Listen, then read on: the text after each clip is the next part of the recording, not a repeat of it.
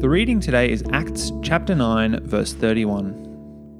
Then the church throughout Judea, Galilee, and Samaria enjoyed a time of peace and was strengthened. Living in the fear of the Lord and encouraged by the Holy Spirit, it increased in numbers. Jesus promised his disciples that they would be his witnesses throughout Jerusalem, Judea, Samaria, and to the ends of the earth. The fact that you are probably reading this thousands of kilometers away from Jerusalem, kudos to you if you're closer than that, suggests that Jesus kept his promise. The fact that churches have been filled and the gospel has been preached in every corner, not just of the then known world, but of the planet we know today, is a miracle. In the first century, religions were often bound by geographic or cultural barriers. Here in Acts 9, we learn that after Saul's conversion, the church kept spreading and enjoyed a time of peace and strengthening.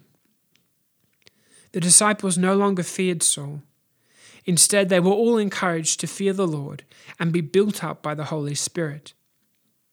This idyllic community was not a pipe dream of religious nut jobs. This wasn't a commune where people were forced into social submission.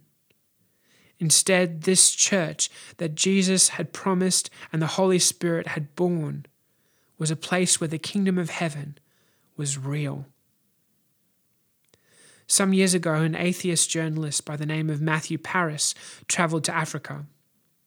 In an article, As an atheist, I truly believe Africa needs God, Parris shared that wherever he found peace, tranquility, and healthy communities in the continent of Africa, he also found churches and deep faith.